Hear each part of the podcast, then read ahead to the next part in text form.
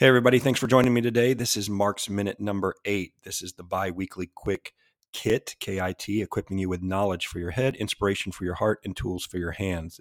It is October 28th, 2023, when this is being released. And this, again, is Marc's Minute number eight, the eighth edition of this newsletter. We're going to start with our feature focus. Our feature focus this time is a continuation of my conversation with Lindsay. So I have linked part two of the conversation here so that you can hear that. She helps me understand another perspective on how young adults are finding their voice, how they have been affected by the school system and church along their journey, and what they believe about God's voice. Please send me your feedback on Substack or any other media platforms and let me know what you think of these interviews. If you missed part one, you can also find it here. And you can also go to YouTube and watch the entire interview in one episode. Much appreciation and gratitude goes out to Lindsay for participating in this interview. All right, on to our Keep It Simple strategy. If you are meeting with friends in small groups or just working on your own faith journey, then check out this week's simple and reproducible practice tip that you can try anytime. Remember, you can always find more free materials at www.gimsimple.net. That's at Grace in Motion. What we're going to talk about today is the DNA of the church. Today, we're doing something a little different. Instead of sharing a specific strategy, I want to share a principle that is the foundation for many of the strategies we do share here. The credit for this concept goes to Neil Cole, who originally fleshed out this idea about 20 years ago in his book, Organic Church, which is really one of the best and most basic introductions to church being done simply. The idea is that the church, meaning the body of Christ, as Jesus developed and explained it, is made up of essential DNA, these three elements are present in any genuine faith community, and you don't need other components added onto it to make it quote unquote real church. So, what is the DNA? The D is divine truth. It is important and necessary for people to interact with the Word, meaning Jesus primarily, and the word little w, meaning the Bible, directly themselves. Additional curriculum or resources may be beneficial supplements at times, but should never replace direct engagement with the quote unquote curriculum, which is the living word, Jesus, already divinely provided. So the D is divine truth. The N stands for nurturing relationships. Face to face fellowship, where everyone has an opportunity to interact and participate, is important so that all members of the group can build up, learn from, and minister to one another. So that's the D and the N. And then the A, if you want to get fancy in biblical language, it's apostolic mission. But if you want to keep it simple, it could just be active mission. Our identity as the church comes from the fact that we are empowered and sent by God to bring a specific message to the world around us. The purpose of any true church does not end with how they treat the people in their group, but also includes how they are representing God to those outside of the group. So that's the DNA. If you read or hear these aspects and think to yourself, well, wait a minute, I've or I already have these with my family and friends. These don't require me to quote unquote go to church or be part of some type of religious institution, then you're getting it. Services and structures that we have made may be supplemental at times to our faith, but they are not necessary to produce it like this DNA that's described here. Okay, we're going to jump into the recommended resource. One of the hot button issues that gets a strong reaction from most people is DEI, or diversity, equity, and inclusion. A major component of DEI initiatives is often an effort to promote anti racism. Some people hear these words and are immediately triggered, which is another word we like to use a lot these days.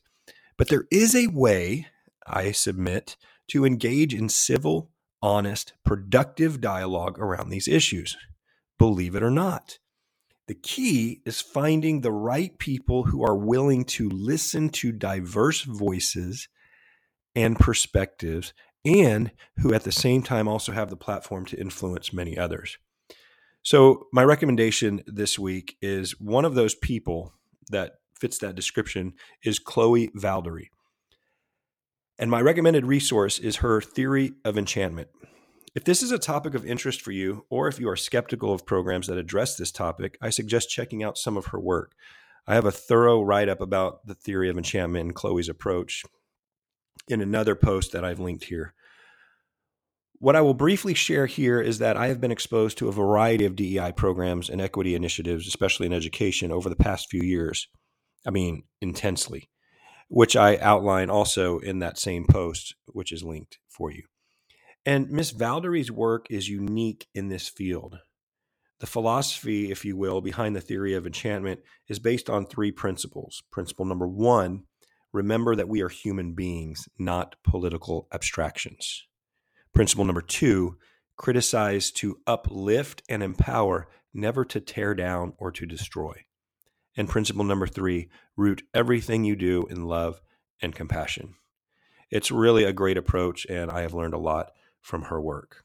Okay, we're going into the What's Up section. And I'm going to do what I did last time and share a quick prayer for everyday life. This is just a simple thing I'm trying to do, just to work on my own mm, creativity and expression.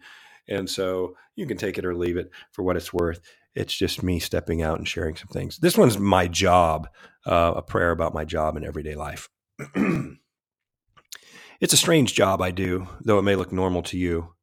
Like most other office jobs, handling the mundane while trying not to go insane becomes our daily refrain while we wonder if Ozzy was right all along and we're all aboard the crazy train. But something's different underneath the surface if you look closely. We would all spend more time with people being real if we could mostly. Too much of my day is clicking keyboards and looking through files while I sit across from a real kid, a real human going through real trials.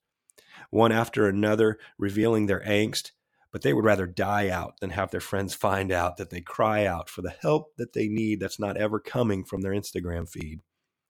My prayer today, O oh Lord, is that you bring each of us, students and adults all the same, to a place where we can be real and be proud, or at least okay with our name, that our identity would be secure in you, that we could learn to love and trust what is true, to live in a world where what you see is what you get, and not have to rely on having the perfect fit or taking a hit because too many times what they saw wasn't what they got and it was a lot to take in more often than not. It's everyday life and we need you today. So I'm asking in your own special way. Please show us how to see your face and rest in your grace right here, right now, in this place. Be our guide, our ever present friend. Give us hope to mend it all in the end. Amen. All right. Thanks for listening to that. And we're going to finally wrap up things here with our superhero support. You can use your superpowers to serve and bless others while supporting the work of Closer Than You Think. The quick and easy thing to do is subscribe or share. You can also write a guest post. Contact me if you're interested in that. Join me for a podcast episode. I'm always looking for people to interview and chat with. Leave feedback in the comments, of course. Follow us on Instagram or Twitter. Buy my book. You don't have to do that. And there's other ways that you can follow along. But thank you for supporting this work. Thank you so much for taking time to listen today. And I hope you have a great day.